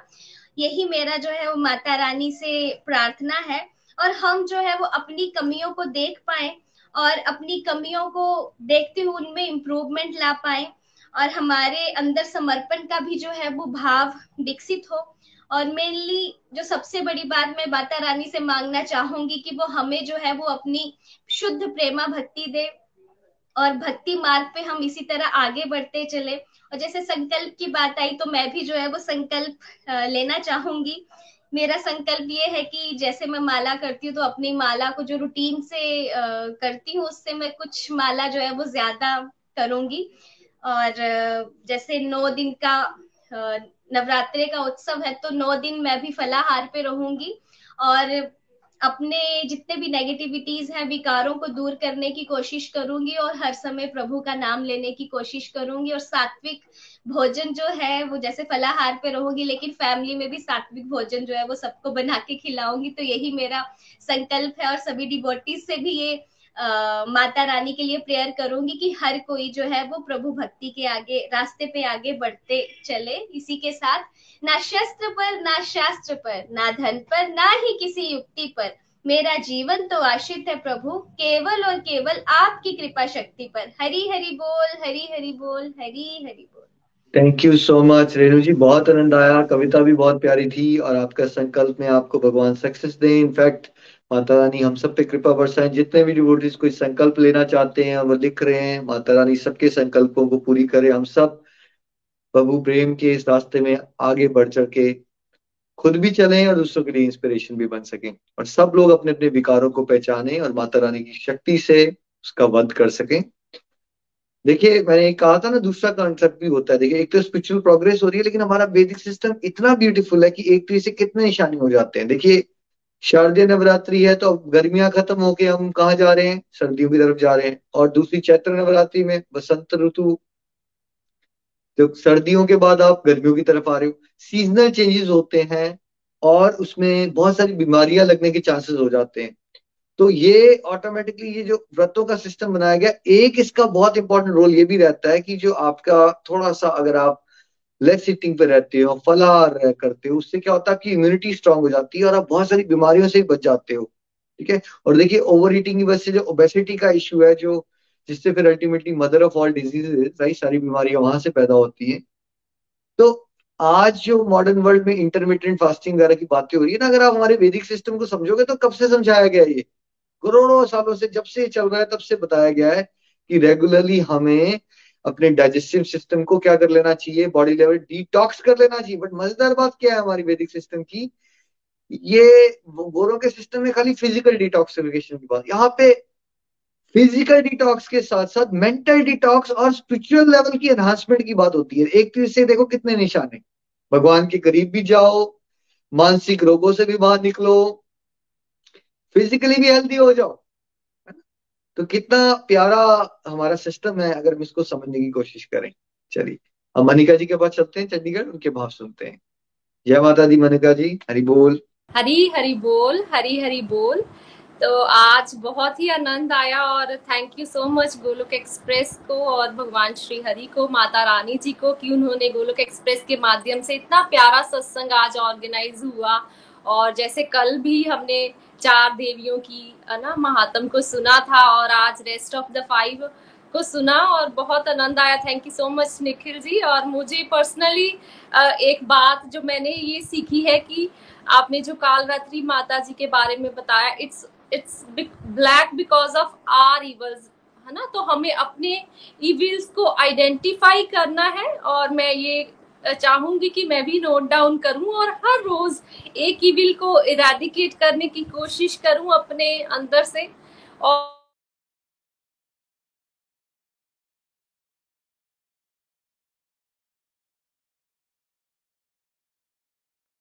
और गॉसिपिंग गॉसिप नहीं करूँगी ज़्यादा नहीं बोलूँगी और जितना ज़रूरत होगी इन नवरात्रों में उतना ही बोलूँगी अपनी वाणी पर भी कंट्रोल करूँगी ताकि मैं ज़्यादा हरि नाम कर सकूँ।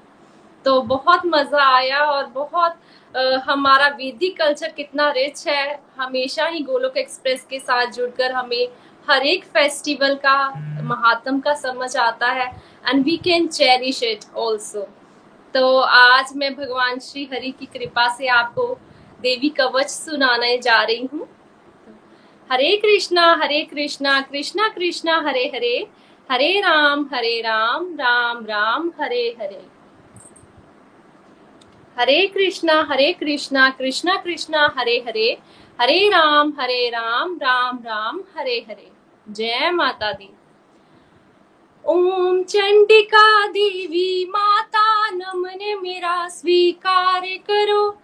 परम सिद्ध है कवच तुम्हारा, तुम सबका उद्धार करो। शुभ पावन नौ रूप, तुम्हारे पहला शैल पुत्री रूप। ब्रह्मचारिणी रूप है दूजा, तीजा चंद्र घटा देवी।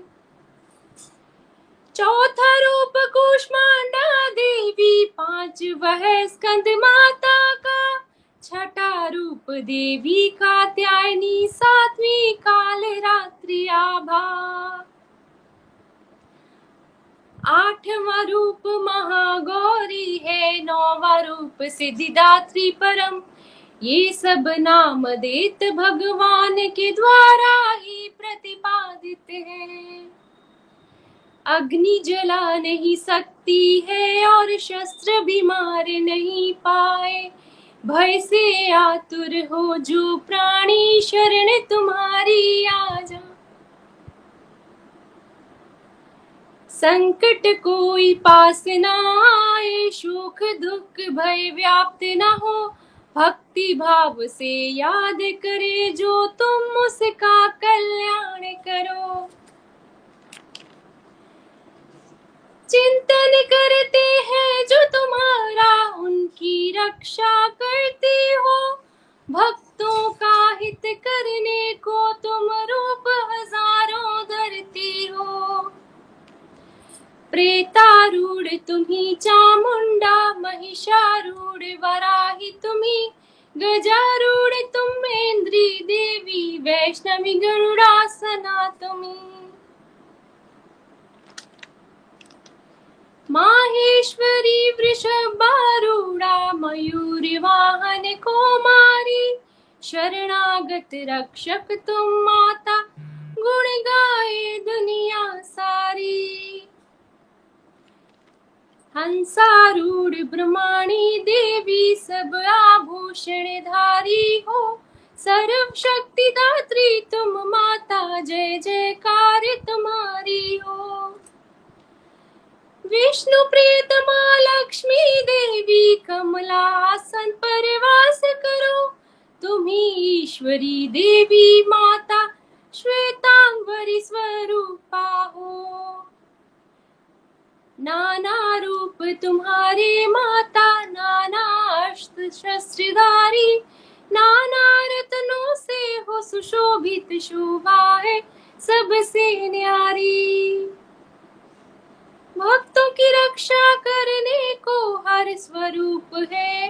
क्रोध भरा यथारूढ़ महाशक्ति माता, हो तुम हर आयुध मया दैत्यों का वध करने वाली अभेदान दो भक्तों को। महारौद्र महादेवी माता, देवों का कल्याण करो। तुमको नमस्कार है माता महापराक्रम धारी हो। तुम्हें देखना कठिन है माता, रक्षक तुम ही हमारी हो। पूर्व दिशा में इंद्री देवी, सदा करे रक्षा मेरी। अग्नि कोण में अग्नि शक्ति, सदा करे रक्षा मेरी। दक्षिण दिशा में वाराही सदा करे रक्षा मेरी। नेत्रित कोण में खड़ग धारिणी, सदा करे रक्षा मेरी। पश्चिम दिशा में वारुणी देवी, सदा करे रक्षा मेरी। वायवक कोण में मृग्या देवी, सदा करे रक्षा मेरी। उत्तर में देवी को मारी, सदा करे रक्षा मेरी। ईशान कोण में शूल धारिणी, सदा करे रक्षा मेरी। नभ की ओर से माँ ब्रह्माणी, सदा करे रक्षा मेरी। कल के भाग से वैष्णवी देवी, सदा करे रक्षा मेरी। दसों दिशाओं में चामुंडा, सदा करे रक्षा मेरी। आगे जया, पीछे से विजया, सदा करे रक्षा मेरी। वाम भाग में अजिता देवी, सदा करे रक्षा मेरी। दक्षिण में अपराजिता देवी, सदा करे रक्षा मेरी। ललाट रक्षक मालाधारी, सदा करे रक्षा मेरी। यशस्वनी बोहों पे विराजे, सदा करे रक्षा मेरी। मध्य ललाट त्रिनेत्रा देवी, सदा करे रक्षा मेरी। नथुनों की यम घंटा माता, सदा करे रक्षा मेरी। मध्य भाग नेत्रों की शंखिनी सदा करे रक्षा मेरी। कपोल काली का कान शंकरी सदा करे रक्षा मेरी। सुगंध नासिका होट चर्चिका सदा करे रक्षा मेरी। सरस्वती देवी जी बाकी सदा करे रक्षा मेरी। चंडिका देवी कंठ कंठ की सदा करे रक्षा मेरी। गले की श्री चित्र घंटा देवी, सदा करे रक्षा मेरी। तालों की महामाया देवी, सदा करे रक्षा मेरी। कामाक्षी देवी, ठोडी की, सदा करे रक्षा मेरी। सर्व मंगला शुभ वाणी की सदा करे रक्षा मेरी। भद्रकाली माता ग्रीवा की सदा करे रक्षा मेरी। मेरुदंड की धनुर्धारिणी माँ दुर्गा रक्षा करे। दो कंधों की खरग धारिणी सदा करे रक्षा मेरी। दोनों भुजाओं की वज्रधारिणी सदा करे रक्षा मेरी। दोनों हाथों की अंगुलियों की सदा करे रक्षा मेरी। माँ शूलेश्वरी सभी नखों की सदा करे रक्षा मेरी। कुलेश्वरी माँ कुक्षी में रह के सदा करे रक्षा मेरी। महादेवी माता सीने की सदा करे रक्षा मेरी। शोक विनाशिनी देवी मन की सदा करे रक्षा मेरी। ललिता देवी माता हृदय की सदा करो रक्षा मेरी। शूल धारिणी उदर में रहकर सदा करे रक्षा मेरी। नाभि भाग में देवी कामिनी सदा करे रक्षा मेरी। कटी में भाग भगवती देवी सदा करे रक्षा मेरी। विंध्यावासिनी माँ घुटनों की सदा करे रक्षा मेरी। मनोरथों की महाबला देवी सदा करे रक्षा मेरी। नारसिंह दोनों घुटनों की सदा करे रक्षा मेरी। तेजसी श्री देवी पैरों की सदा करे रक्षा मेरी। केशनी देवी माँ केशों की सदा करे रक्षा मेरी। रोम रोम की माँ को बेरी सदा करे रक्षा मेरी। देवी पार्वती रक्त मज़ा की सदा करे रक्षा मेरी। काल रात्रि आंतों की हमेशा सदा करे रक्षा मेरी। श्री पद्मावती मूलाधार में सदा करे रक्षा मेरी।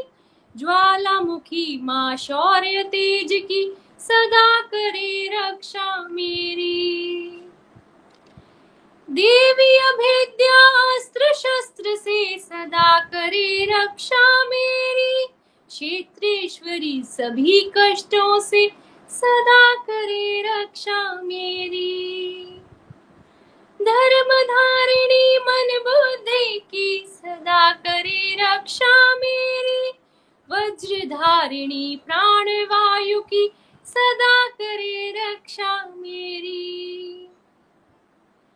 धर्म धारिणी मन बुद्धि की सदा करे रक्षा मेरी। वृज धारिणी प्राण वायु की सदा करे रक्षा मेरी। योगिनी देवी माया मोह से सदा करे रक्षा मेरी। नारायणी सकल दुर्गुण से सदा करे रक्षा मेरी। माता वैष्णवी धर्म कर्म की सदा करे रक्षा मेरी। चक्रिणी देवी यश कीर्ति की सदा करे रक्षा मेरी। श्री इंद्राणी गोत्र वंश की सदा करे रक्षा मेरी। श्री महालक्ष्मी संतानों की सदा करे रक्षा मेरी। श्री वैष्णवी देवी भार्या की सदा करे रक्षा मेरी। क्षेम करे माँ दुर्गम पथ पर, सदा करे रक्षा मेरी। राजा के दरबार में माता सदा करे रक्षा मेरी।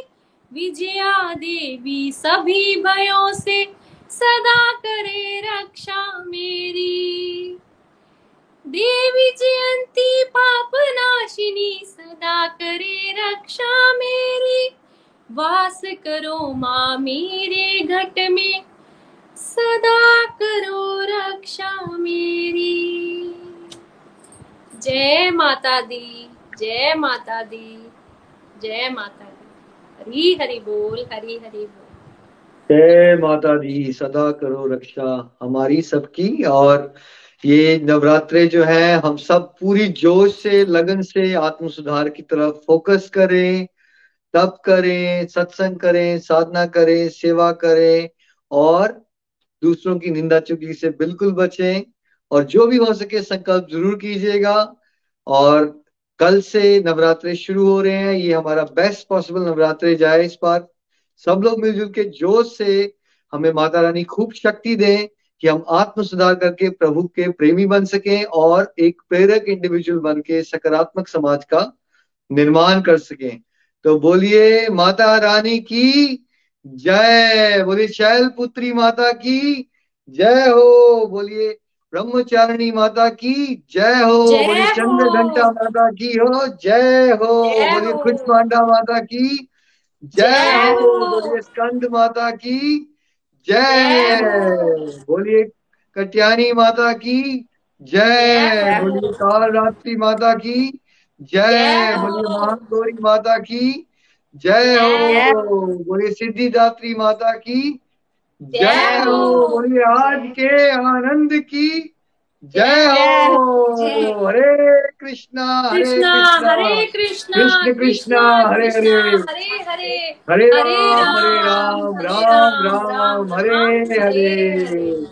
Happy Navratra once again घर घर मंदिर हर हर हर मंदिर भगवान जय माता दी हरि हरि जय बोल माता दी हरी घर घर मंदिर हर मन मंदिर busy through the body, free as a soul.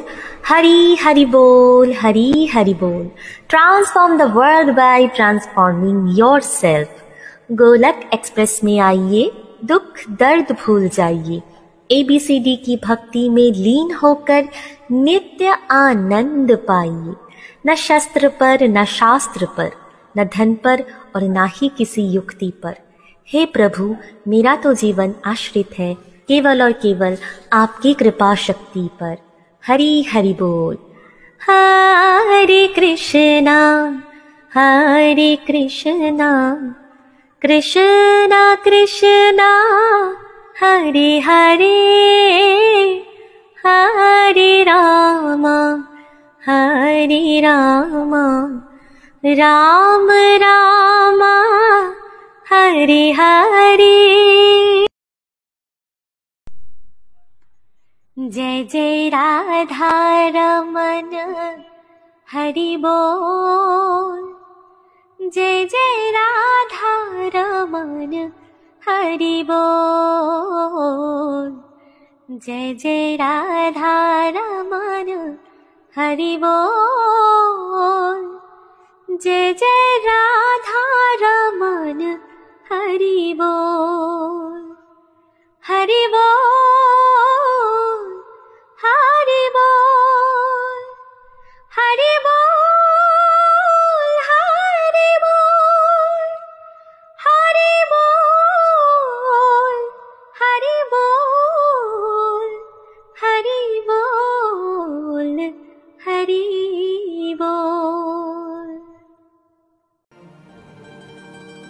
Golok express से जुड़ने के लिए आप हमारे email address info at the rate Golok Express dot O R G द्वारा संपर्क कर सकते हैं। आप हमारे व्हाट्सएप नंबर या Telegram number seven zero one eight zero two six eight two one से भी जुड़ सकते हैं। आप हमसे फेसबुक पेज और यूट्यूब चैनल के माध्यम से भी जुड़ सकते हैं। हरी हरी बोल!